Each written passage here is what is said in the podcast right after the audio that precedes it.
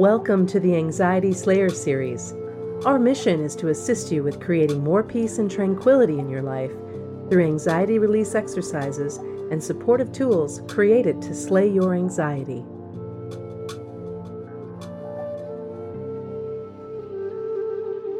Today's Anxiety Slayer podcast is brought to you by the Anxiety Slayer Academy. We've been offering a free podcast for seven years now to help anyone suffering with anxiety find relief. And now we want to help you go deeper by providing step by step support on how to get the best experience you can from our favorite tools and techniques for overcoming anxiety. Learn more at anxietyslayer.com forward slash support. Welcome back to Anxiety Slayer. I'm Shann Vander Leek here with my friend and business partner Ananga Sivyer. We come together weekly on Skype to share Anxiety Slayer sessions with you and answer listener questions from our inbox and Facebook page. Together, we share a powerful collection of techniques to reduce anxiety. We like to mix up a potent blend of coaching, storytelling, Ayurveda, yoga, guided relaxations, and EFT tapping, along with our many, many years of personal experience. Today's question is Can anxiety make you feel faint and out of touch with your surroundings. And I that's a big yes for me, Ananga. How about you? Yeah, it really can, and it's rotten. It's an awful experience. Ayurveda teaches, we've spoken about Ayurveda before, which is, for our newer listeners, India's ancient science of life. Ayurveda teaches that this happens when we're not grounded and when our life airs, the energies within the body become scattered, which can happen due to shock or trauma and certainly due to anxiety. I think it would be a good time to share a grounding practice with our listeners. Yeah, here's one of my favorite ones that you can do anywhere. I was recently traveling with somebody and we were walking along in Bath and we'd been in on a car journey for a good three hours in, in busy traffic and then parked up and got the park and ride in on the bus and it was all quite busy and bustly. And they were suffering already with a little anxiety. And as we were walking along, they said, I just don't feel like I'm here. I feel very out of touch with my surroundings. So I invited them to try a quick exercise, and I'll share that with our listeners now because it works wonderfully and it's so easy. So we were walking past a bridge, so I said, just stop and lean on the bridge for a moment. Feel your arms on the bridge, feel your hands on the bridge. What can you feel? Is it warm? Is it cold? Is it rough? Is it smooth? So the idea is that we start to develop curiosity about our surroundings instead of feeling like, I don't feel like I'm here, I don't feel like I'm here, which makes anxiety kind of fire into itself more. Get curious about your surroundings.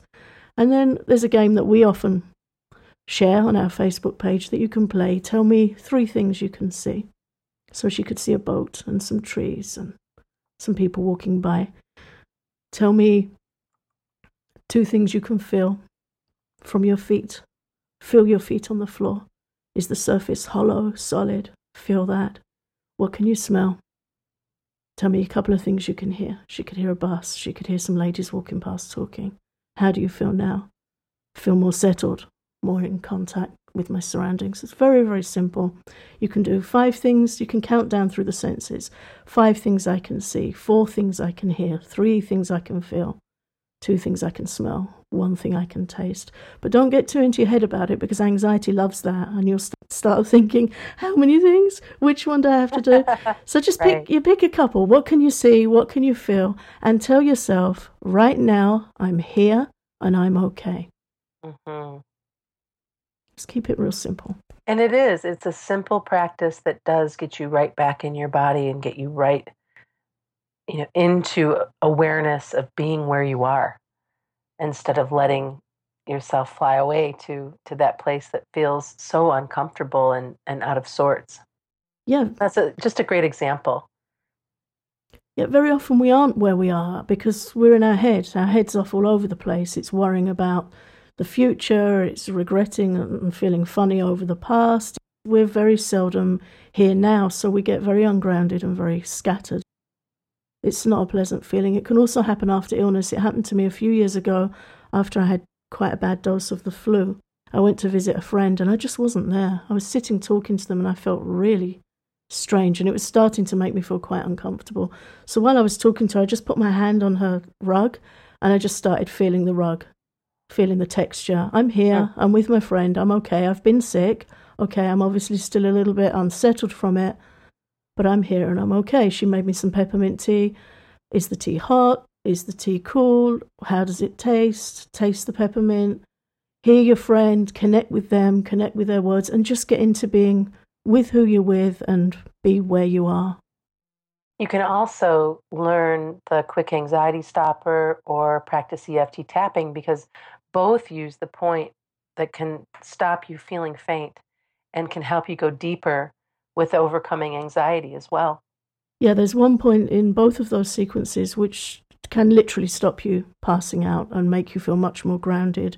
And it's under the arm, about six inches down, under your arm around the side of your body and you just give that a good thump, either side, either hand. I usually do both. So you just reach over with your right hand to the left side of your body and give it a really good pat. Take a deep breath and then repeat on the other side. Reach around and thump the other side a good six or seven times and keep taking deep breaths and repeat.